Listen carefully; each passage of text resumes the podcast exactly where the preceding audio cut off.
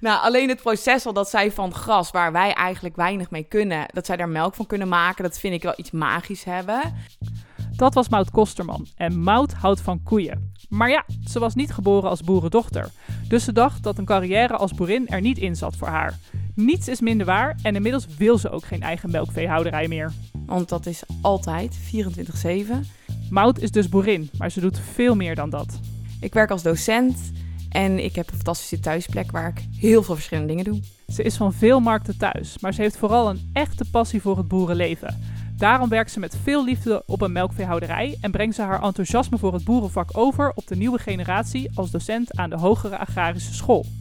Emmout heeft een passie voor het uitleggen en dat merk je ook in deze aflevering, want we krijgen meerdere lessen. Bijvoorbeeld eentje over hoe de uier van een koe werkt. Dat gaat in een uier is best wel een gecompliceerd iets. Je, je ziet bij een koe vier spenen en die heeft ook vier kwartieren. Dat zijn dus vier afgesloten ja, kamers, om maar even zo te noemen. In deze aflevering legt ze precies uit hoe dat allemaal werkt. En Mout legt ook uit wat er allemaal moet gebeuren voordat dat pak melk wat jij koopt in de supermarkt ligt. Want dat is een enorm proces. Mout geeft ons ook een idee van hoe hard een boer moet werken. Want een gemiddelde melkveehouder staat al om 5 uur s ochtends naast zijn bed en werkt vaak tot 's avonds laat door. We deden twee keer per dag, eh, waren we bijna twee uur aan het melken. Dat is dus keihard werken. En om die werkdruk wat te verlichten, hebben ze op de melkveehouderij waar Mout werkt nu een melkrobot. En nu heb je dat dus niet meer, want de koeien gaan dus zelf naar de robot toe en die worden daar gemolken. Vol passie voor haar vak legt Mout uit wat ze doet als boerin en waarom ze voor dit vak gekozen heeft. Heel veel luisterplezier met dit interview met boerin Mout.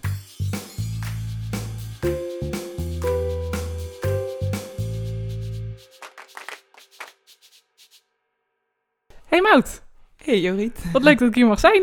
Ja, superleuk dat je hier wil zijn. Ja. Hey Mout, voor de luisteraar, wie ben je en wat doe je voor werk?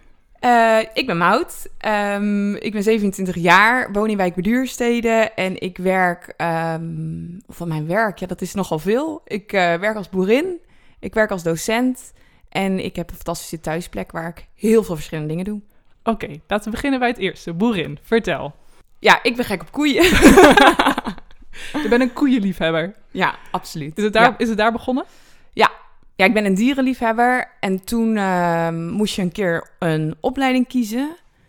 En toen dacht ik, ja, ehm cavia's, daar ben ik niet zo dol op. Maar dat was wel het meest voor de hand liggend om dan op het mbo eh, iets van paraveterinair of zo te doen. Dus toen eh, had ik me daar eigenlijk voor ingeschreven. Maar toen zei iemand tegen mij, goh Mout, eh, je bent toch veel gekker op koeien? Ik werkte al bij een boer in het dorp. En toen dacht ik, ja, maar ja, ik heb toch geen bedrijf thuis? En die zei, joh, dat maakt helemaal niet uit. Je kan echt alles gaan doen daarmee. Dus toen ben ik eh, op de mas ja, verhouderij gaan eh, studeren of gaan leren, is dat meer. En wat is de MAS? Is dat, dat, dat is een agrarische school? Ja, Of, oké. Middelbare agrarische school. Oké, en dan heb je ook nog de HAS gedaan, hoorde ik al. En dat Ja. is de hogere agrarische school. Check. Ah, Ja. kijk. hey, en, want je zei want je hebt geen eigen bedrijf. Want ik, volgens mij veel mensen die boerin of boer worden, die nemen het bedrijf van hun ouders over. Ja, Dat is bij jou niet zo. Nee, ik kom wel echt uit een ondernemersnest, om het maar zo te zeggen. Ehm, maar uiteindelijk wil ik ook geen eigen eh, melkveebedrijf. Ik ben eigenlijk helemaal de ja, afgelopen ja, tien jaar alweer, ruim 14 jaar bij, ja, eh, gespecialiseerd in melkvee. Vind ik het allerleukst. Ehm, maar ik hoef niet een eigen melkveehouderij, want dat is altijd 24-7. En ik vind heel veel andere dingen leuk. Dus eh, ja, ben ik ondertussen zover dat ik parttime op een melkveebedrijf werk. En hoe kwam je aan zo'n melk? Want jij zei al van je werkte al parttime op een boerderij voordat je die opleiding überhaupt ging doen. Heb je gewoon aangeklopt? Hallo, ik vind koeien leuk. Bijna, eh, via via. Dat is handig als je in een dorp woont. Dan kennen veel mensen elkaar. En eh, ja, een dame die mijn moeder goed kende, die molk toen bij die veehouder eh, de koeien. En toen mocht ik een keertje mee. Daarna mocht ik, hoefde ik, ja, werd ik niet meer gebeld. dus toen dacht ik, dat is jammer. Eh, ik, deed, ik verzorgde altijd ponies bij een andere eh, veehouder. Daar mocht ik een koeienkeuring meelopen. Dan gaan ze kijken naar het exterieur van de koe. En daarna vond ik het toch zo fantastisch. Het exterieur van een koe, Ja. was dat? Ja. Het uiterlijk eigenlijk. Dus eh, hoe staan de benen eronder? Hoe is het uier? Ehm, ja, eigenlijk gewoon de hele bouw. Daar wordt dan naar gekeken en eh, dat wordt beoordeeld. En die, wie de mooiste koe heeft, die wint. Ja, of is er nog een ander doel daarachter? Eh, nee, eigenlijk wel wie de beste fo- koe heeft, heeft de ja, mooiste fokkerijkoe. Eh, maar toen ik nog op mijn veertiende daar meedeed, eh, ging het ook om hoe het, eh, ja, het meisje of jongetje die de koe begeleidde, daarmee omging. Dus eh, wist je de naam en de naam van de moeder en eh, had je de oren goed schoongemaakt? Want ja, je moet hem helemaal schoonmaken, zo'n koe. Helemaal poetsen, wassen, eh, scheren zelfs. Dus ja, zo'n koe komt er helemaal op haar allerbeste moment, eh, wordt ze voorgebracht. En dan moet jij als eh, ja, boerinnetje of voorbrenger ook mooi eruit zien. En eh, Dus jij wordt ook een beetje gekeurd dan? Ja. ja, Ja. absoluut. En dat was jouw hobby? Toen? Ja, dat vond ik heel leuk. En toen, toen dacht ik, ja, ik vind koeien echt fantastisch. Wat, wat maakt koeien zo fantastisch? Ja, daar kan ik nog steeds geen antwoord op Een geven. beetje boel maar- roepen, een beetje poepen. Ja, precies. nou, alleen het proces al dat zij van gras, waar wij eigenlijk weinig mee kunnen, dat zij daar melk van kunnen maken, dat vind ik wel iets magisch hebben. Zij hebben vier magen, eh, koeien. Eh, als een koe eet, eh, zeg maar gewoon als ze in de wei eet, dan koudt ze niet heel erg. Ze koudt heel even en dan slikt ze het eigenlijk direct door. Daarna komt in de eerste maag de pens. En dat is eigenlijk een heel groot fermentatievat. En eh, daar wordt dus geke of ja, daar wordt het gefermenteerd. En als het niet voldoende eh her gekoud is, dan gaat het weer terug. Dus dan boert zo'n koe het gras weer op, of een prop is dat meestal. En dan gaat ze weer herkauwen. Zo gaat dat heel lang door tot en met het eh, ja, naar de volgende magen kan. Ja, dat vind ik gewoon echt fantastisch. dat is En toch bijzonder? Ja, en uiteindelijk komt het eruit als melk. Ja, nou, en een heel groot deel wordt natuurlijk eh, v- voor melk eh, gebruikt, zeg maar. Maar ja, en er komt natuurlijk ook een hele hoop uit en dat is gewoon mest. Oh, oh, poep. Ja, Ja. ja. gewoon poep, koeienpoep. En natuurlijk, ja, melk, dat is eigenlijk weer een heel ander, of een proces. Dat gaat in een uier is best wel een gecompliceerd iets. Je, je ziet bij een koe vier spenen en die heeft ook vier kwartieren. Dat zijn dus vier afgesloten ja, kamers, om maar even zo te noemen. Mhm. En ieder kwartier produceert dus melk. En dat gaat echt om hele kleine mini-blaasjes, die, of ja, melkcellen die daar zitten. En dat druppelt heel langzaam, die ja, melkboezem noemen we dat, vol. En dan ja, krijg je dus eh, tegenwoordig heel veel melk uit de koe. Want hoeveel Maar melk krijg je tegenwoordig uit een koe? Ja, als je kijkt naar gemiddeld, is de, is de dagproductie denk ik wel rond de 28 tot 32 liter. Dat klinkt als heel erg veel. Ja, dat zijn dus ook zoveel pakken melk, ja. Wow. Ja, dus dat is veel. En want hoeveel was dat vroeger? Ja, de, afhankelijk van wat is vroeger natuurlijk. Nou, dat weet ik veel, 50 jaar geleden. Ehm, nou, ik denk wel dat je, dat je dan veel meer richting de... Als je 15 liter per dag had. Ik weet daar niet... Is gewoon bijna verdubbeld. Ja, ik weet niet de feiten en cijfers, zal ik eh, meteen eerlijk zeggen. voor de kom mijn vingers wordt getikt. Maar ja, de, de fokkerij dus, dat is wel echt heel erg gaan optimaliseren. Eh, en dat met name ook na de oorlog. Zo min Ja. mogelijk eh, honger. Dus Ja. zoveel mogelijk melk en vlees. Ja. Ja. Want kan je een beetje, want ehm, eh, ik denk dat voor de luisteraar, kijk, uiteindelijk die gaat naar de, naar de winkel, die, die koopt een pak melk of die koopt een blok kaas en die eet dat lekker op. Maar wat is daaraan vooraf gegaan? Want zo'n koe die staat Ja. in de wei, dus die heeft eh, alles geherkoud. Uiteindelijk eh, zitten die uiers vol met, met melk. En hoe, hoe komt dat uiteindelijk in, in, in de supermarkt terecht? Ja, er gaat inderdaad een heel proces aan vooraf. En ik heb best wel regelmatig mensen die weinig kennis ervan hebben... of soms ook nog wel eens mensen met wat kennis... die komen dan op de boerderij. En dan loop ik even een rondje. Ik ga altijd van jong naar oud, zoals we dat noemen. Dus je begint bij de kalfjes. Dan loop je steeds naar een oudere diergroep. Is in verband met ziektes bijvoorbeeld dus ook heel belangrijk. Maar het is ook mooi om zo'n koeienleven te zien. Ehm, en dan schrikken mensen best wel van... Huh, maar hier, al dit werk is nodig voor dus een liter melk of meerdere liters. Ja, dat is dus zo. Ehm, een koe die moet eerst een kalfje krijgen voordat zij eh, melk gaat geven. Oké, Net als bij mensen. Ja. dus wat we belang, we hebben dan een kalfje. ehm, ja, waar begin je? Dus eigenlijk bij de geboorte van een kalf. Dat is vaak een risicomoment en voor het kalf en voor de moeder. Eh, het kalf moet gauw biest krijgen. Dus de eerste melk van de koe. Er zitten veel antistoffen in. Eh, dan eigenlijk de eerste tien weken van zo'n kalf zijn best wel eh, intensief. Ehm, je moet ze, ja, we geven ze dan drie keer per dag melk. Dus die krijgen ze al niet meer van de moeder. Nee, eigenlijk halen wij het kalf direct weg bij de moeder. Oké, Ehm, met name vanwege ziektes. Er zit vaak in de mest van de koeien best wel eh, ja, wat ziekteverwekkers. En als dat kalf dat binnenkrijgt, dan heb je kans op eh, hele vervelende, verschillende soorten kalverdiarree. Eh, en daar kan een kalf gewoon zo dood van gaan. Hoezo is dat nu en vroeger niet? Vroeger hadden ze natuurlijk een heel groot of een veel groter gebied, een, een wilde koe. Eh, en nu hebben ze, hebben ze toch maar een beperkte ruimte, dus in een strohok. En zeker als je daar eh, bijvoorbeeld toevallig drie koeien die in één weekend een kalfje krijgen. Het is niet werkzaam of werkbaar om dat strohok iedere keer volledig uit te mesten en te ontsmetten. Dus je strooit, strooit wel heel veel op. je zorgt dat het een schone omgeving is, maar je kan niet 100% schoonmaken. Ja. Ja, dus dat kalf heb je weggehaald. Die geef je dan zelf met de fles biest. En dan, uh, dan zit ze in een hokje alleen. Een eenlingbox of een iglo, net hoe je, wat je op je bedrijf hebt.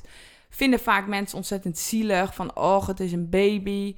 Um, nou, in zo'n uh, kunnen we heel goed controleren. Heeft het kalf gedronken? Heeft ze bijvoorbeeld een dikke navel? Het kan zijn dat de navelstreng niet helemaal goed is afgescheurd.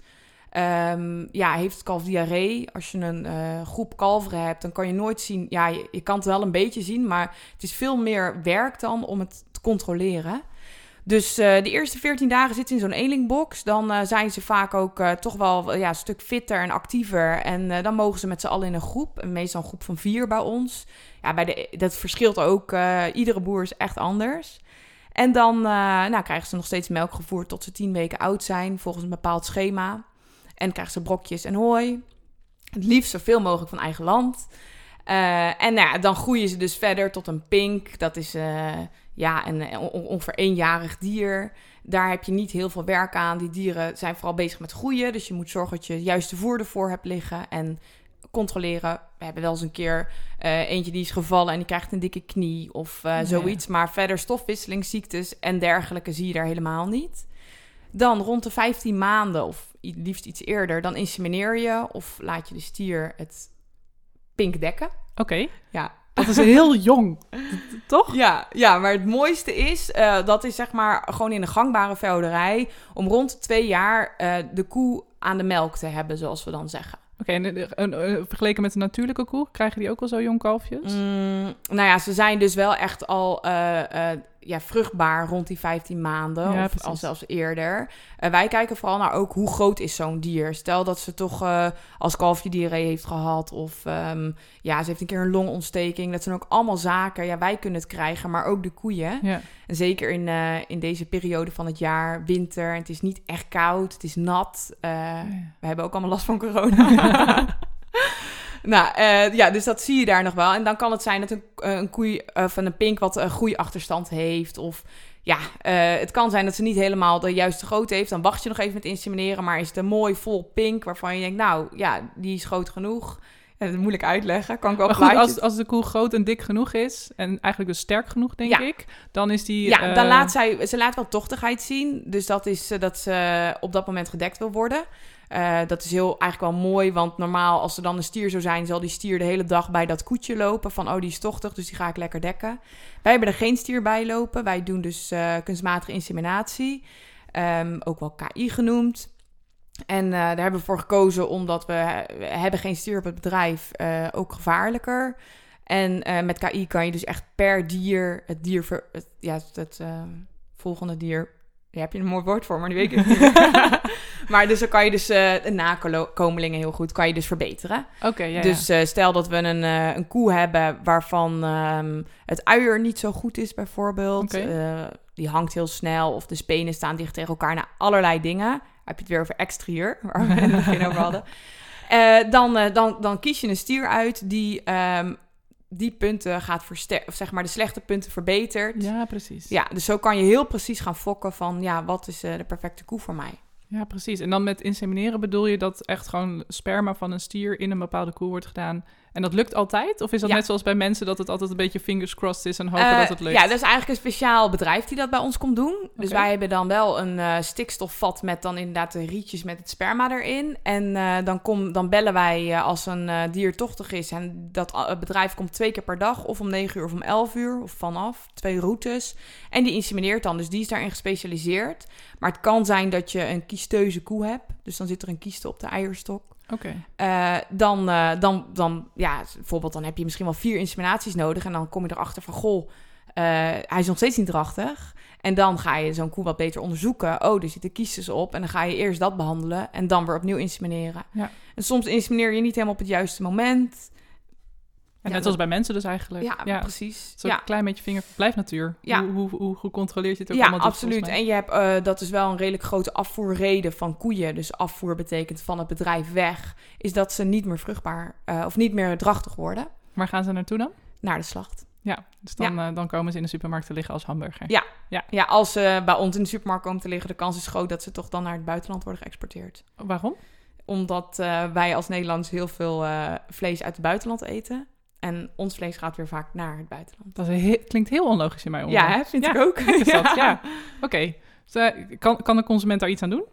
Dat je, er, Mm, ja. kan, dat je erop kan Eh, letten dat je... Koop lokaal. Ja, Ja. oké. Ja, iedereen heeft wel, zelfs in de stad heb je aan de rand van de stad veehouders die, eh, ja, die dat aanbieden. Je hebt landwinkels. Dan heb je veel grotere kans dat, eh, dat je gewoon Nederlandse dieren Ja. eet. Ja, Hey, en dan, dan is zo'n koe zwanger? Ja. Drachtig, hoorde ik Ja, het jou eh, noemen? drachtig noemen we dat. Ja. En dan? Eh, nou, dat is dan dus nog eh, ja, een, een jaar, of ja, dat is dan eh, 15 maanden. Dan draagt ze 9 maanden. Oké, net Dan- als mensen? Ja, net als mensen. Dus dat is makkelijk dan nou, voeren we ook zo'n dier gewoon goed. In de zomerperiode lopen ze lekker buiten. In de winterperiode vooral binnen. En ons, bij ons op het bedrijf gaat dan het jong of de drachtige pinken gaan naar een andere stal.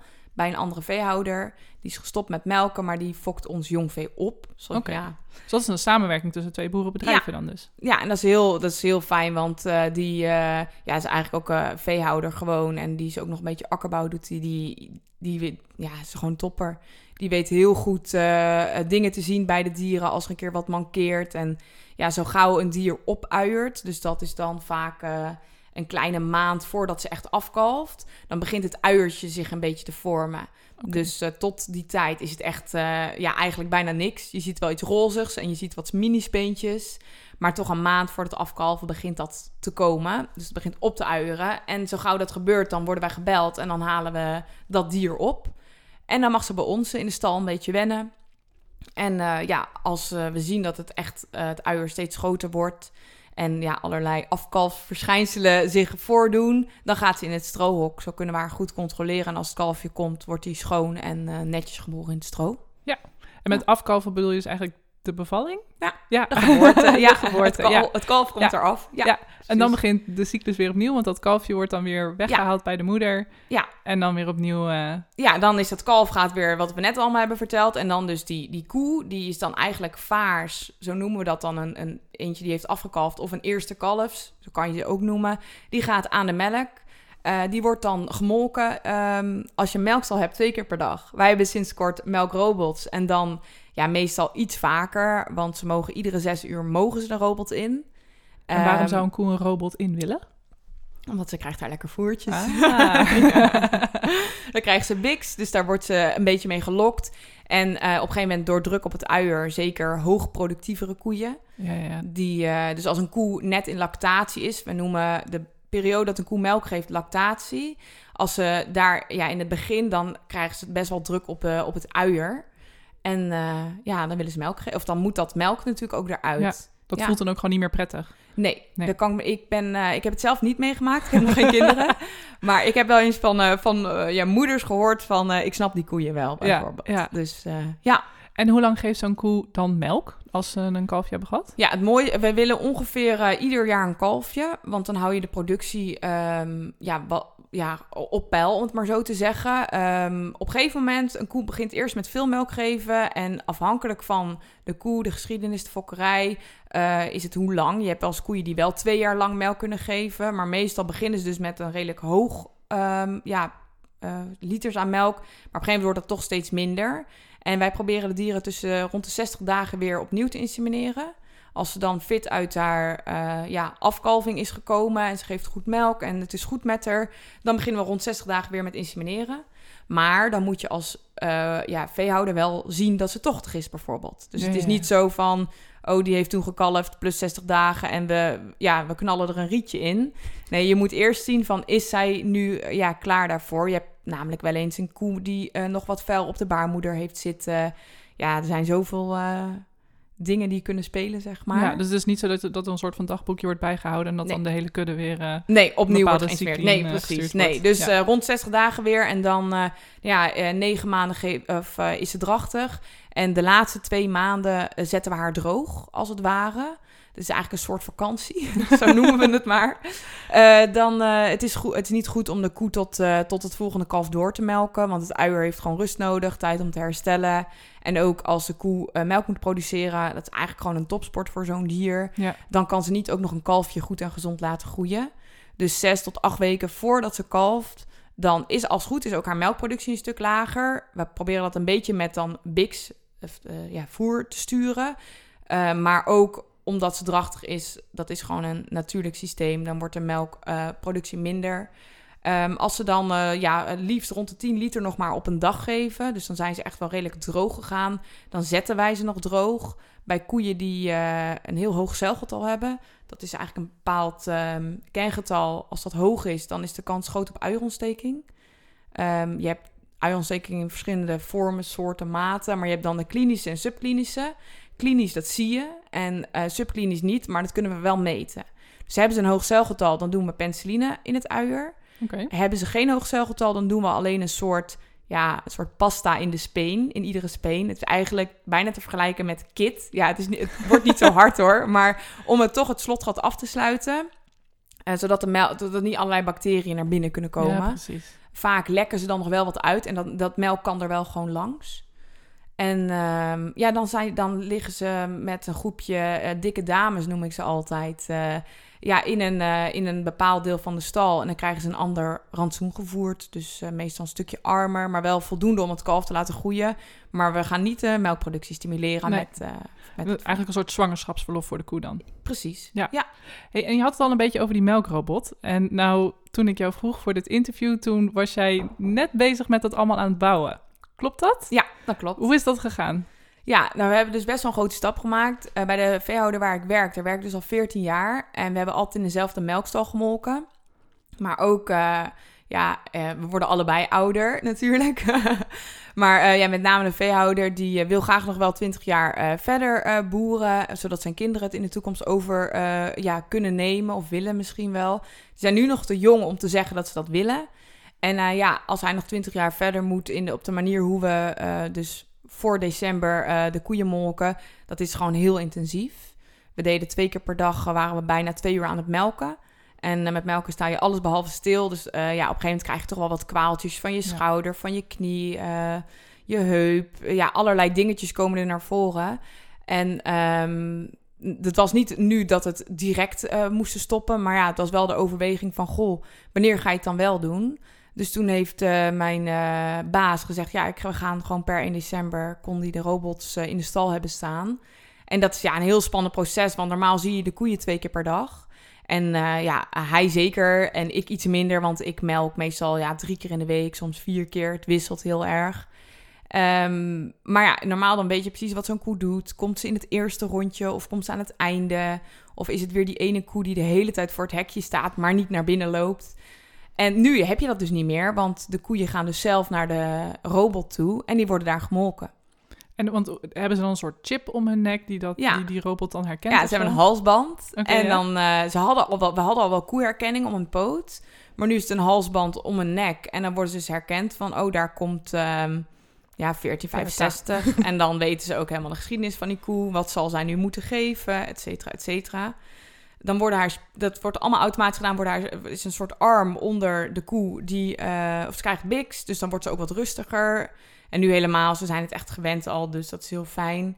En dan eh, komt er een eh, soort arm onder de koe. Die borstelt eerst alle spenen schoon. En daarna dan heb je de tepelbekers die we voorheen in de melkstal zelf onder de koe ja, aanhingen of plopten. Of hoe je het ook wil zeggen.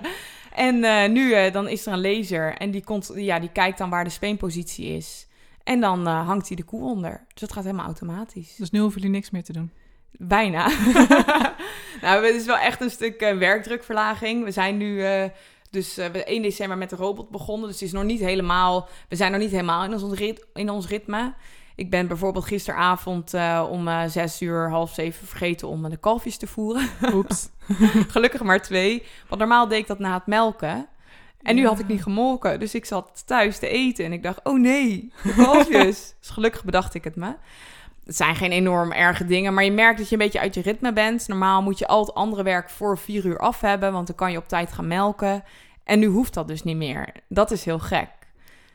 Wat je wel moet doen is, eh, sommige koeien willen niet naar de robot. Of omdat zij bijvoorbeeld last van een poot hebben.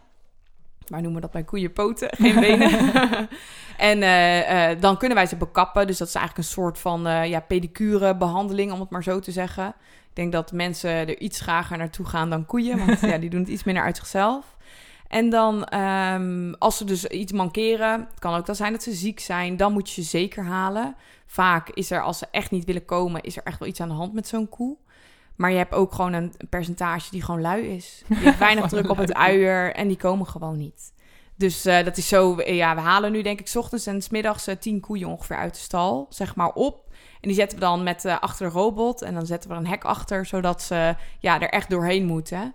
Dan eh, ga je even andere dingetjes doen en dan na een half uurtje zijn ze weg. En dan doe je het hek weer open en dan kan de rest weer. Ja. Ja. want ik kan me voorstellen dat nu die melkrobot er is, dat, dat, het, dat jullie werk vooral geconcentreerd is op, op de zwangere koeien en op de kalfjes en alle verzorging eromheen. Ja. ja, alleen het is, wel, het is wel grappig, want vaak zeggen mensen inderdaad van... oh, dan heb je een robot, nou eh, kan je lekker eh, andere dingen gaan doen. Maar ook juist omdat je je koeien niet meer twee keer per dag ziet... tijdens het melken ben je ook veel aan het kijken. En ja, het, het klinkt nu net alsof we dat allemaal heel bewust doen. Dat valt wel mee. Want het is gewoon iets, een gevoel wat je hebt. Ik heb best wel vaak met melken gehad dat ik dacht van... goh, hey, waarom komt zij aan het einde? En dan was het inderdaad een koe die of uierontsteking had... of iets anders mankeerde... En nu heb je dat dus niet meer. En de koeien die allemaal goed naar de robot lopen, die zie je nu niet meer. Dus ja, ik dacht van de week echt van, oh god, we hebben haar ook nog. Eh, die heb ik al een poosje niet gezien, omdat ze worden een soort onzichtbaar. Dus je moet echt wel door die stal blijven lopen om te kijken, ja, zijn ze fit? Herkauwen ze? Eh, je ziet vaak bij koeien dat ze, ze kunnen nog eens wat, wat slijmen uit de vulva, dus aan de achterkant van de koe. Dat kan, als dat bijvoorbeeld rood of wit is, dan is dat een nabloeding. Of ehm, zeker als ze net hebben gekalfd, wit, dat betekent dus een vuile baarmoeder. Het zijn allemaal signalen waar je dus best wel op moet letten.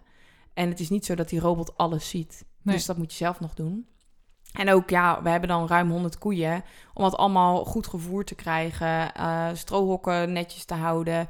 De boxen, dus dat zijn de plekken waar ze liggen. Om dat ook allemaal schoon te houden. Drinkbakken schoon houden. Ja, ik ben zo... eh, als ik daar 's ochtends begin, denk ik wel eens van... Goh, nou, rustig dagje. En dan ben ik de hele dag weer druk. En hoe laat begin jij? Ik begin meestal om 9 uur. Ik ben echt Oh, luxe boerin. een, ja, ja eh, want eh, normaal vond eh, ja, mijn baas dan het fijn om gewoon 's ochtends zelf te melken. En dan molk ik 's middags vaak. Eh, alleen als hij op vakantie is, doe ik het, eh, de deed ik het, hele, doe ik het Ja, helemaal. En dan begin je dus om eh 5 uur. En dan ja, ben je om een uur of- ochtends. S ochtends, ja. En dan ben je om 9 uur, heb je, als je geluk hebt, ben je binnen. En dan kan je even een boterhammetje eten en misschien even een dutje doen. Want je begint dus op een nuchtere maag, je ontbijt niet eerst. Eh, ik eet altijd een krentenbol. Ja. Ja. meestal om. Maar je gaat, eh, als ik zeg maar de boerderij 's ochtends moest doen. Als ik, ik sliep nog wel eens daar in de, ze hebben ook een bed and breakfast. Dan stond ik om vijf voor vijf op en ik stond eh, vier minuten later tussen de koeien. Want ik had alles klaargelegd. Mijn krentenbolletje lag gesmeerd op het aanrecht. En je neemt een glas water en je kleedt je aan. Het is wel het luxe. Tussen de koeien hoef je niet te denken aan make-up of mooie kleding. Ja, ja. Je doet gewoon lekker aan. eh, ja, dus dat, dat is wel heel makkelijk. Het is wel heel taai om zulke lange dagen te maken. Zo. Ja, Want dat doet jouw baas dus, deed jouw baas elke Ja. dag. ja. Maar kan die nu ook iets later opstaan met die Ja. melkrobot? Absoluut. Ja, nu eh, wij laten voeren. Of althans, wij moeten wel zelf ehm, eh, ja, de kuilen, dat zijn eigenlijk de voerbulten. Ja, een beetje moeilijk uitleggen. Maar je ziet vaak, ehm, ja, er ligt gewoon het gras en het mais onder geconserveerd. Dat moeten wij nog zelf openmaken. En dat, eh, maar als er s ochtends om zes uur komt er een voerwagen, die slurpt dan eh, de juiste hoeveelheid van die kuilen af. Die mengt het allemaal en die rijdt dat voor de koeien. Dat is ook een soort robot, of moet dat wel En er is wel een, ja, iemand Ja. die dat komt doen. Ja, dus die betalen wij daar gewoon voor. Want anders moeten wij zelf met de trekker en een voerwagen kopen. En moeten we dat zelf doen. Nu is dat misschien een optie, nu we robots hebben. Maar toen we molken waren we gewoon al eh, ja, eh, vijf tot zes uur bezig met standaard klusjes. Dan had je nog geen heining gezet of nog geen hok extra uitgemest. Ja. Dus dat zijn gewoon hele lange dagen. Ja, dat zijn onwijs lange Ja. dagen. En het, het lastige of het uitdagende van een boerderij is ook... eh, je moet altijd scherp zijn. Je kan niet een keer denken van... goh, ik heb gisteren al heel hard gewerkt... dus ik doe vandaag even iets minder. Want als er dan een koe kalft of een dier ziek wordt... moet je erbij zijn. Ja. En dat geldt ook bijvoorbeeld met die kalfjes... die je dus de eerste twee maanden melk voert. Als eh, één kalfje een dag niet drinkt... of een, een, een melkbeurt niet... en de volgende keer doet je werknemer... die ziet het ook niet... dan kan het zo zijn dat hij s'avonds heel ziek is... en misschien wel dood ligt Ja. Als, die, als het coli is, dat is een heel heftige eh bacterie of ja, ziekte. Dan kan het, dat is, je moet zo scherp blijven. En daar hebben we altijd, heb ik nog wel eens dat ik dan iets niet heb gezien. Dan heb ik bijvoorbeeld wel gezien dat de koe later in de melkstal kwam. Maar dan, dan ben je toch ook bezig van, goh, het is alweer half zeven. Ik wil een beetje op tijd thuis zijn. Ik wil nog naar een feestje vanavond. Ja, dan, je zal nu denken, goh, wat gek, eh Mout. Want eh, die koeien zijn toch hartstikke belangrijk. Maar je bent dan al vanaf negen uur 's ochtends aan het werk. En ehm, ik heb zo'n stappenteller op mijn telefoon. Hoeveel stappen maak je op een dag? echt heel veel. Ja, meestal loop ik op een gemiddelde werkdag loop ik alleen al minimaal 10 kilometer. En dan heb je nog niet eens alle handelingen van het uitmesten van iets of het tillen van iets. En zoals met melken, dat was altijd best wel, ja, ik wil niet zeggen zwaar, want ik was het gewend. Maar je bent wel de hele tijd, ja, honderd keer een ehm, ja, melkstel. Dat is wel iets van wat wel wat weegt. Ja. Dus ja, het is gewoon echt wel belastend. En ik merk dat ook aan mijn lijf. Als ik naar vriendinnen kijk, die, eh, ja, die hebben ook allemaal... Of de meeste hebben dan, zijn blij met hun werk. En die zitten bijvoorbeeld op kantoor. Ja, die kunnen dan nog even lekker... eh de volleybal ik dan mee. Nou, en ik denk dan eh, na drie sets, ik wil eruit. Want ik kan niet meer. En dan heb ik Ja. van negen tot zeven gewerkt. En dan moet ik daarna nog... Je Ja, hebt al de hele dag gesport Ja, eigenlijk. ja. maar ik moet zeggen, dat is ook wel iets waarom ik dit werk zo leuk vind. Ja? Ja, want ik heb een poosje op kantoor gezeten. Ehm, dat deed ik dan vier dagen en dan één dag bij de koeien. Nou, dat kantoorwerk was al niet leuk. Maar dat ik maar één dag bij de koeien had. Ik, ik dacht de hele tijd van hoe kunnen mensen acht uur lang zitten? Dat is een hele goede vraag. Zo, dus, zit dus nieuw roken, toch? Ja, volgens Ja. mij wel. Ja, en ik merk dat oh, je hebt, ik heb dat zo nodig. En juist doordat ik nu best wel intensief werk heb, 20 uur in de week, heb ik ook wel eens op een dag thuis dat ik dus eh, heel graag stil zit. dan vind ik het wel prima en dan blijf ik lekker binnen. En dat, dan vind ik dat het is niet dat ik echt iedere dag eruit wil. Maar ja, ik zou echt niet meer eh, terug kunnen naar eh, vier, vijf dagen in de week zittend. Nee. Maar jij werkt ondertussen ook wel op de hogeschool. Mhm. Want hoe, hoe Ja. ben je daar terecht gekomen? Ja, daar ben ik een beetje ingerold. Ehm, ik vond het best wel moeilijk eh, wat ik wilde gaan doen na mijn opleiding. Dus toen ben ik eerst naar Australië gegaan om daar eh, heel veel koeien te melken. 2000. Dus jij bent niet door Australië gaan reizen zoals de meeste mensen zijn gaan doen. Nee. Jij bent daarheen gegaan om koeien te melken. Ja. ja. Ten eerste, dat ging ik, ik wilde ook wel reizen, maar eerst ging ik melken, of althans werken. Dus dat deed ik eh, 2,5 maand heb ik dat gedaan. En daarna ben ik gaan reizen. Maar 2000 koeien, dat is echt gigantisch veel. Want je werkt dus nu op een bedrijf met 100 koeien. Ja. Even voor de mensen om een beeld te scheppen van wat veel is. Dat is echt gigantisch Ja. veel. Alleen in landen als Australië en Nieuw-Zeeland, daar heb je echt alleen maar een melkstal. En daar heb je niet eens een, een koeienstal, zeg maar. De koeien liggen daar buiten. Ehm, gewoon in de weides. En ze hebben daar zoveel land, dat hebben ze nooit tekort, zeg maar. Het is daar ook zo goedkoop land. Dus je, hebt, je hoeft daar geen ehm, dingen schoon te maken, om het maar even zo te zeggen. Je hoeft niet de boksen uit te krabben. Ja, noem maar op. Dus het werk is daar. Ik stond daar om half drie s'nachts nachts naast mijn bed. En dan wandelde ik de berg af eh, naar de melkstal. Het was een, een 100 stands, dus 100 koeien tegelijk. Een carousel, dus een rondje. Dus de koeien komen als het ware op een soort platform aan je voorbij. En het enige wat je daar deed was die... Of je sprayde de koeien of met ehm, ja, een soort jodium. Of je hing de koeien onder. Alleen maar. En dat drie uur lang. En dan deed ik dat... Op een gegeven moment deden we drie keer per dag melken. Deed ik dat drie keer per dag. Dat is toch heel saai? Het is echt super Ja. saai. Ja, en daar werken ook heel veel mensen uit de Filipijnen. Want ja, Australiërs willen dat werk niet meer doen. Of toeristen komen, of ja, toeristen, hoe zeg je dat? Mensen Reizigers. zoals jij. Ja, Ja. ja. ja. alleen het, het punt is, eh, mensen ehm, zoals ik blijven vaak wel. Want die kunnen ook wat meer betekenen. Want die snappen ook wat er gebeurt. En zieke koeien, daar mocht ik wel bij helpen. En het droog zetten. Maar eh, heel veel mensen die, die, denken dan na een week... dit is echt helemaal shitwerk. Dus Ja. die zijn weer pleitels. Ja. Dus, ehm, maar ja, dat heb ik dus eerst na mijn studie gedaan. Want ik dacht, nou, ik kom vast ergens onderweg naar Australië of in Australië tegen wat ik wil doen als, eh, al- ja, als werk. Ik dacht al wel trouwens eh, zeven jaar tijdens mijn studie, tot mijn laatste jaar op de HAS. Eh, dus eerst op de MAS, daarna op de HAS, dacht ik van, nou, ik wil wel voeradviseur of iets in die richting worden. Dan kom je bij veehouders eh, vanuit een eh, ja, voerfabriek vaak wel. En dan ga je hun adviseren wat ze de koeien moeten voeren om optimaal mogelijk gezondheid en melk voldoende, noem maar op. Maar toen in het laatste jaar dacht ik in één keer van... want ik, ik dacht, ik ben er goed in. Ik heb mijn bekkie bij. Ik weet alles van die koeien. Of die vind ik helemaal fantastisch. Ik eh, vind het heel leuk om met mensen te praten. Dus dat, dat is echt mijn ding. Maar toen in het laatste jaar, toen eh, nou, was je aan het afstuderen. En toen dacht ik in één keer, ja, dit wil ik helemaal niet. Maar ja, wat wil ik dan wel? Nou, Ja. dat heb ik gewoon even lekker een beetje verstopt. Van, dat ga ik lekker niet uitzoeken. Niet bewust natuurlijk. Maar ja, eh, je denkt dan van, nou, ik kom het wel tegen. Nou, toen niet. In Australië niet. En toen kwam ik weer thuis. En toen eh, kwam ik naar vacatures kijken. Eh, ik was vooral heel veel aan het werken op de boerderij. En, en Want dat wilde je niet fulltime gaan doen. Nee. Nee. Waarom niet? Omdat je wel altijd voor iemand werkt. Ehm, en eh, ik heb wel heel veel geluk met ja, het bedrijf waar ik werk. Want onze neus staan heel erg dezelfde kant op. Ik heb daar natuurlijk, ik ben daar als 14-jarig meisje gekomen. Ik heb daar heel veel geleerd. Maar ik, ik mag ook ehm, meedoen in het management, om het maar zo te zeggen. Dus lang niet alle keuzes worden met mij gemaakt. Zoals de melkrobot, weet je. Hij mo- moet het betalen, dus hij gaat Ja. niet aan mij vragen. Ja, hij vraagt wel, goh, wat, vind je ervan? En dan hebben we het er wel over. Maar het is niet dat ik daarvoor teken. Maar eh, ja, heel veel eh, gezondheidsdingetjes rondom de kalfjes en ook wel de koeien. Ik, ik hou gewoon ontzettend veel van touwtje in handen hebben en precies werken. En dat kan, eh, ja, kan ik daar gewoon heel mooi toevoegen. Het is gewoon een hele mooie waarde die ik daar kan leveren. En daar staan zij ook open voor. Dus je hebt ook veel veehouders die nou uiteindelijk zeggen van nee, ik doe het zoals ik wil.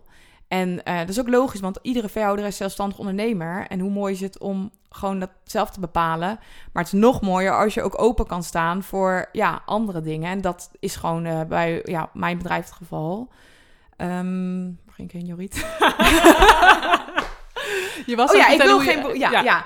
Ehm, maar eh, fulltime dat doen, ook lichamelijk, is dat echt wel pittig. Ja. En ik ben ook gewoon echt graag met mensen. Want ehm, ik heb daar een keer 4,5 weken het bedrijf echt in mijn eentje gedaan. Omdat eh, ja, de veehouder was op vakantie naar Nieuw-Zeeland eh, met zijn vrouw. En ehm, toen zat ik daar dus in mijn eentje. Of althans, mijn vriend hielp me wel. Die eh, doet s'avonds het rondje eh, voeren aanschuiven. En die molkt dan twee keer in de week. En nog een andere jongen molk ook één of twee keer. Dus van de 14 keer molk ik meestal 10 keer.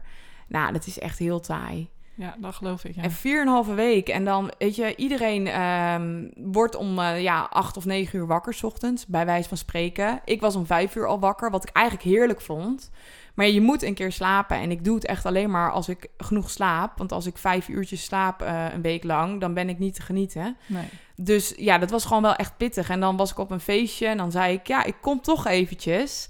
Ehm, maar ik ben wel op tijd en ik ben op tijd weer weg, want ik moet morgen melken. Nou, dan was ik daar om half tien. Dan was er niemand. En ik ging om half elf, elf weer echt weer weg, want ik moest weer om half vijf Ja. mijn bed uit.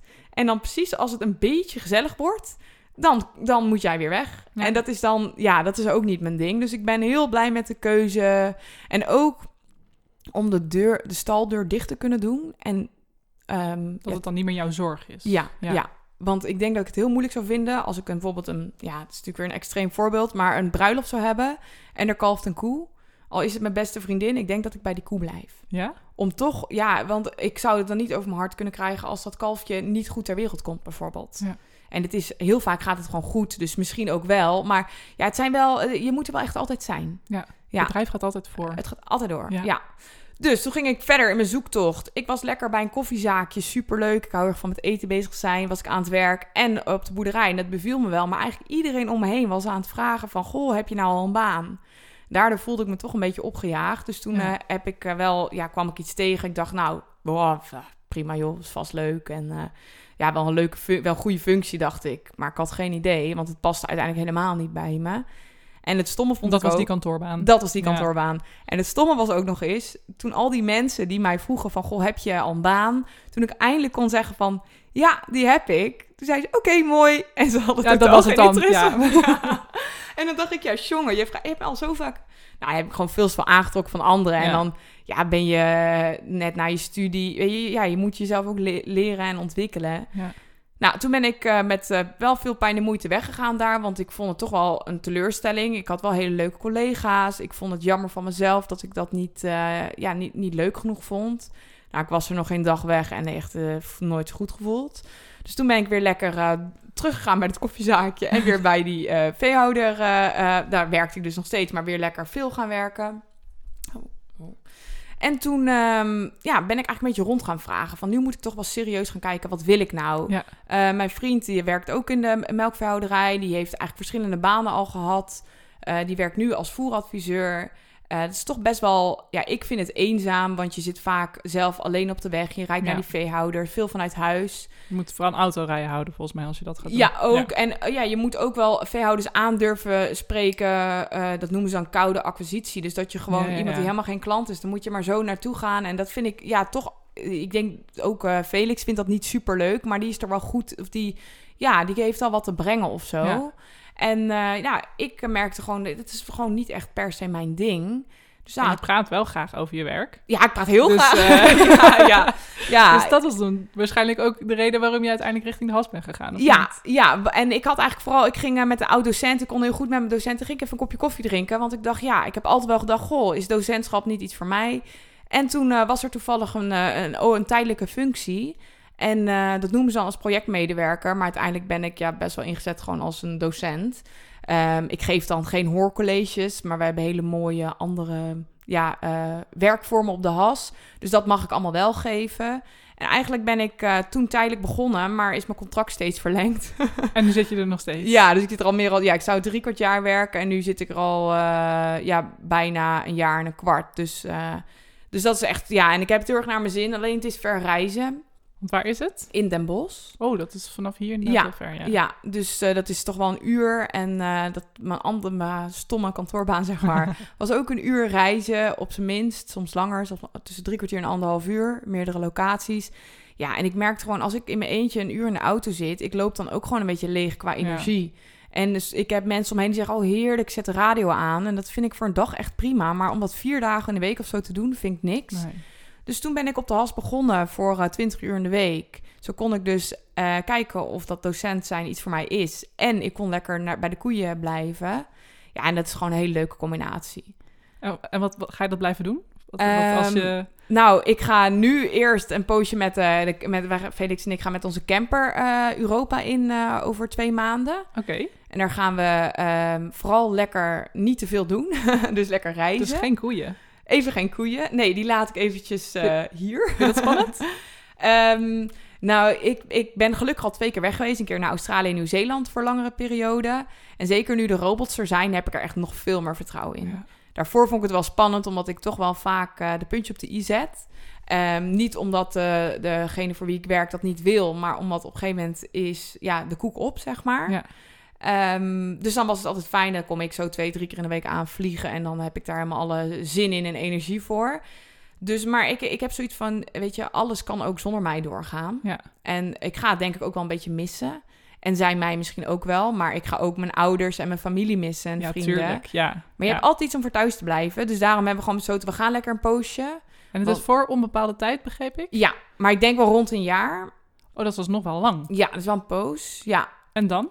Dan kom je Ja, terug? Dan, kom heb ik je een terug. fantastisch jaar gehad. Ja, en dan ben ik heel benieuwd waar ik op dat moment behoefte aan heb. Maar dan gaan we in ieder geval bij ons thuis. Wij wonen eh, in wijk Duurstede ja, bij de- op de Rozenbottentuin. Dat is van Felix zijn ouders. Ehm, daar hebben we in totaal 7,5 tot 8 hectare grond. Dat was heel lang verpacht aan de melkveehouder Buurman. Biologisch eh, is hij, of was hij. Maar hij is gestopt met melken, dus hij heeft het gro- de grond eigenlijk per 1 november van dit jaar teruggegeven. Vijf hectare is dat. Dus ehm, daar gaan wij dan eh, ja, op boeren op onze manier. En, wa- en wat is op jullie manier? ja, nou, we, zijn, we hebben echt nog niet eh, alles in beton staan. Maar we willen een permacultuurboerderij. Wat, wat is dat? Ja, dat is dus geen monocultuur. En monocultuur is dus wat je nu heel veel, eigenlijk bijna alleen, nou, heel veel ziet. Eh, dus alleen maar hetzelfde soort Italiaans rijgras. Alleen maar dezelfde mais. Dus gewoon echt puur voor productie ehm, ben je eigenlijk aan het, voor, voor je koeien of voor je Alles aan het optimaliseren zodat het het Ja. meeste oplevert. ja, maar uiteindelijk, en dat is natuurlijk ook wel deels met de natuur, want je krijgt geen eh, goed gras als jij geen bodemleven hebt. Maar toch, er worden wel veel bestrijdingsmiddelen gebruikt, wisselend ook per persoon. En dat, dat is niet over één kam te scheren. En wij willen echt wel veel meer richting die biodiversiteit. Dat is ook denk ik de enige manier hoe je nu nog een bedrijf kan starten in de landbouw. Dus wij willen een grote moestuin, wij willen wat vleesvee en vleesvarkens. Maar dat, nou, die- nou, nou zag ik op jouw Instagram iets voorbij komen over een kringloopvarken. ja. Wat, wat is dat dan? ja, we hebben twee varkens al gehad. Want toen ik mijn eh, niet zo leuke baan op had gezegd... toen heb ik meteen twee varkens gekocht. Want die wilde Want ja, wat dat graag. doe je als je je baan opzegt. Ja, natuurlijk. ja, precies. Dan een soort van eh, uiterste. Ehm, toen hebben we Nielsje en Olly gekocht als biggetjes. En die hebben we bewust gekocht om uiteindelijk weer te slachten. Dus een stukje eigen voedselproductie. Ik, heb, altijd, ik, ben al best wel lang aan het moestuinen bij ons thuis. En ja, ik wil dat eigenlijk alleen maar meer. eh, dus nou, die varkens. En zij kregen heel veel restjes. En vanuit de keuken, maar ook van de rozenbottels.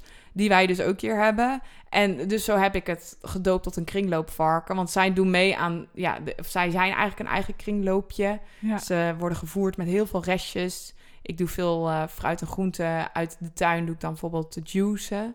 Ben ik toevallig als ik ben, maar dat komt niet allemaal uit de Oh. tuin. Ja. Maar ook veel bakken en koken. En eh, je hebt eigenlijk altijd rest. eh, ja, kijk eens wat je weggooit Ja. in, een, in een week. En dat kan je eigenlijk allemaal aan de varkens geven. Dus alles wat, wat ik in de bruine kliko gooi, dat, eh, dat geef je aan de varkens. Ja, bijna wel. Ja, wij eten een klein beetje vlees. Dat kregen ze nooit. Vis ook niet. Ehm, maar de rest eigenlijk allemaal wel. Ja. Ehm, nu eten we eigenlijk alleen nog maar onze eigen varkens, bijna. En dan ja, één keer in de drie of vier maanden een keertje dat we biologisch kip halen bijvoorbeeld. Ja. Uh, eten relatief weinig vlees. ehm, maar we vinden het vlees eten wel ook ja, lekker. En ook Ja. als het goed is geproduceerd, vinden we het belangrijk om het. Ja, er zit ook gewoon heel veel moois in, zeg maar. En eh, dus daarom willen we ook wat, wat vlees koeien. Dus eh, ik denk dat we een stuk of zes hebben. En dan slachten we er twee per jaar. En dan varkens, denk ik ook rond de zes. En die kan je, die groeien wat sneller, varkens. Maar dan doen we wel oude rassen. En want is het allemaal, allemaal voor jezelf of wil je uiteindelijk ook kunnen leven van je bedrijf? Wil je echt een bedrijf opzetten en Ja, we willen wel, eh, we hoeven niet eh, fulltime eh, thuis te werken, zeg maar. Allebei hebben ook zoiets van, we komen ook graag buiten de deur. Ja. En we houden ook van reuring ergens anders. Maar ik zou heel graag ja, wijk, beduursteden en omgeving voorzien van, ja, van, van voedsel eigenlijk ja, van gewoon. lokale producten? Ja, ja. En dan moet ik toch even nog een kleine opmerking hebben. Want je zei net al van, ja, ik gooi toch wel havermelk in mijn, in mijn koffie. Ja. Waarom? Omdat ik niet altijd goed reageer op koemelk. En ik vind, we hoeven niet, eh, het hoeft niet allemaal alleen maar zuivel eh, van dieren, zeg maar. Dus ja, ik eet bijvoorbeeld heel graag kaas. Dus dat eet ik wel. eh, dat laat Felix ook vaak maken van melk van onze eigen koeien, zeg maar. Dus wij hebben heel veel eigen kaas en daar ben ik dol op. En dat zou ik niet willen schrappen. Maar ik ben wel van overtuigd dat we meer plantaardig moeten gaan eten. Dus dan probeer ik ja, zo een beetje een balans te vinden. Ja. ja. Het is toch wel een beetje gek, want je werkt er wel in. Ja, maar ik drink ook zeker wel koemelk. Want daar ben ik wel echt, dat vind ik het, eigenlijk het allerlekkerst. Maar dan eh, ja, neem ik één keer in de twee weken of zo... neem ik een keer een fles ehm, eh, ja, volle melk mee van de boerderij. En als Echte melk. echte melk. Ja. En dan maak ik daar een cappuccino van. En dat vind ik dan echt, dat is gewoon een feestje. Maar ik kan het ook prima. Nu heb ik gewoon eigenlijk een kopje koffie met een eh, scheutje melk. En dan vind ik dat ook niet erg als het havermelk is. Dan vind ik Nee. het ook lekker. Ja. Ja. Het klinkt een beetje alsof je ook wel mensen daar wat bewuster over wil maken. Want je werkt natuurlijk nu al als docent. Ja. Dus om, eh, zie je daar misschien iets in? Ja, zeker. Om Ik, met je een eh, combi te maken over Als ik over tien jaar zou ik het echt heel leuk vinden om. eh, bij- en misschien is het hoog gegrepen, maar je moet altijd een, eh, een, een wat hoger doel hebben. Hè? Maar het lijkt me heel mooi om eh, anderen te inspireren. Om, en ook gewoon, eh, zeker in de veehouderij, ook gangbare veehouders van het kan wel. Alleen je, moet het, je kan niet in één keer nu zeggen, oh ik ga helemaal om. Want er zit gewoon heel veel financiering ook bij die bedrijven. Maar ik weet zeker dat je ook zelf een bepaalde verandering kan, eh, kan, kan beginnen. En dan, ik heb laatst eh, de documentaire van David Attenborough. Bro. ja, altijd moeilijk hè. Gezien. En dan denk ik, ja, dit, we moeten wel veranderen. We kunnen Ja. niet doorgaan zoals we nu doen. Dus ondanks dat ik in de melkverhouderij werk en daar echt het werk vind ik fantastisch, kom ik ook dingen tegen die ik niet mooi vind. Want het stomste van mijn werk is dat ik een kalfje weghaal bij de koe. Ja. Maar ja, dat is wel het systeem waar we in zitten. En tuurlijk vind ik dat hartverscheurend. Of als we een koe hebben die een gebroken heup heeft. Dat komt wel eens voor. Het komt gelukkig niet iedere week of ieder half jaar voor. Soms heb je er een keer twee dicht achter elkaar. En zo'n koe, wij kunnen die niet opereren. Dus die wordt gewoon dan ja, doodgespoten. Ja, en uiteindelijk wordt dat vlees wel gebruikt voor de slacht? Eh, afhankelijk. Als de koe... eh, nee, dan in principe niet. Eh, ja, afhankelijk. Je hebt noodslachtingen. Dus als een koe eh, nog gezond is qua vlees, maar inderdaad een, een heup gebroken heeft, dus niet meer op de wagen kan, dan kun je voor noodslachting kiezen. Dus dan wordt de koe op het bedrijf, eh, ja, verbloed noemen ze dat. En dan, dan kan het nog wel naar de slager. Wij hebben dat nog niet gedaan. Maar we hebben wel eens een keer gewoon een zieke koe... Waarvan je waar je dus al wel penicilline of antibiotica in hebt zitten. En pijnstillers, omdat je denkt, het wordt misschien nog wat. Maar als het dan blijkt, als het niks blijkt te worden... Ja, en dat is vaak ook een heel vervelend proces. Want het kan wel drie weken duren. En zo'n koe kost heel veel tijd en werk. Want die moet je van vers voer en water voorzien. En het is gewoon heel naar om, om dat te moeten doen. Om, ja. dat zulke soort dingen ook gebeuren. Maar dat hoort er ook gewoon bij. Ja. Dus daar ben ik wel redelijk hard in geworden. Ik ga niet zitten, zitten huilen naast zo'n koe. Maar ja, als een koe een, eh, een spuitje krijgt bijvoorbeeld... dat heb ik gelukkig niet heel vaak meegemaakt. Maar dan, eh, dan blijf ik dicht bij die koe, dan knuffel ik er even. Ik ben van overtuigd dat het goed is. Maar ik ken ook mensen lopen dan liever weg als veehouder Ja. zelf. Die willen daar gewoon niet bij zijn. Ja, dus dat, ja, het heeft echt hele mooie kanten, maar ook hele vervelende. Ik, zie- ik merk ook een beetje aan je dat die koeien ook gewoon wel een soort van... Ja, je kinderen vind ik als een beetje zo'n gekke opmerking, maar Ja. ze zijn heel bijzonder voor jou. Ja, ja, Ja. absoluut. En zeker ook, ja, oh, ik ken die koeien al zo lang. Dus eh, onze oudste koe is dan eh, is nu tien en een half. Ja, en dat vind ik dan, als ik die koe zie, dan denk ik echt, ja, dat is helemaal fantastisch. en andere, ik zei dat een keer tegen gasten van de, eh, van de bed and breakfast op de boerderij.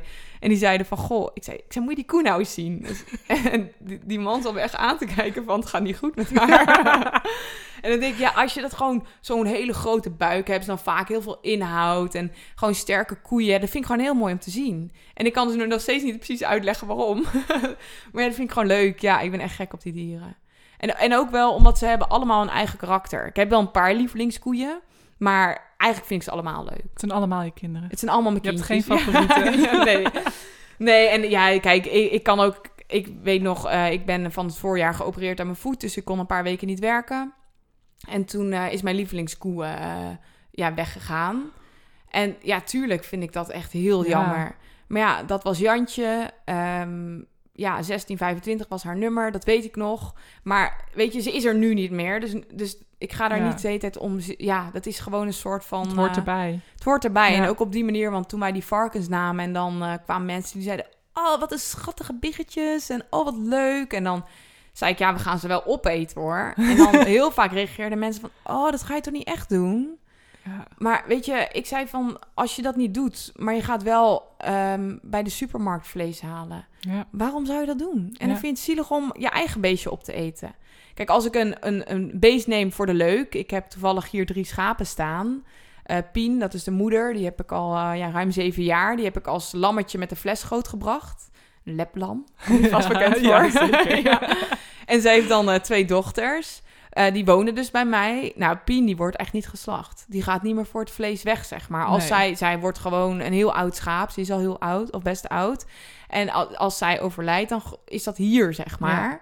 Maar als ik nu nog een, een ander kudde schapen neem... omdat ik die voor de slacht, zeg maar, uiteindelijk voor het vlees wil hebben... dan vind ik het ook prima. Ja, ja. Maar Pien niet meer. Pien niet meer. Nee. Pien niet blijft.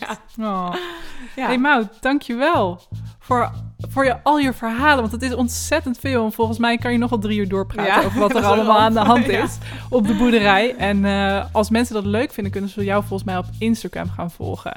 En ik kan dat zeker aanraden aan de mensen. Want ik vind jouw Instagram-account altijd ontzettend leuk. Zeker als ik dan s'morgens vroeg dan weer mijn laptop open doe met mijn saaie werk. En dan ga ik even door mijn Instagram en dan kom ik al die lieve koeien van jou weer tegen. En zoals Mout nu over de koeien praat, zo, zo is haar Instagram-account. Dus als je daarvan houdt, ga er zeker volgen. Dankjewel, Mout. Ja, graag gedaan. Leuk. Dankjewel voor het luisteren naar dit interview. Na dit interview ben ik met Mout naar de melkveehouderij gegaan waar ze werkt. Daar hebben we heel veel foto's gemaakt. Ben je nieuwsgierig naar deze foto's? Neem dan vooral een kijkje op de website www.werkenaanjegeluk.nl. Op de website kun je ook een reactie achterlaten op dit interview. Doe dat vooral, want dat vind ik en ik denk ook Mout heel erg leuk om te lezen. De links zijn uiteraard in de show notes. Ben jij iemand of ken jij iemand die graag over zijn haar hun werk vertelt? Laat het me dan weten door te mailen naar joriet.werkenaanjegeluk.nl. Want die persoon kom ik graag interviewen. Voor nu wens ik je nog een hele fijne dag en tot de volgende aflevering van Werken aan je Geluk.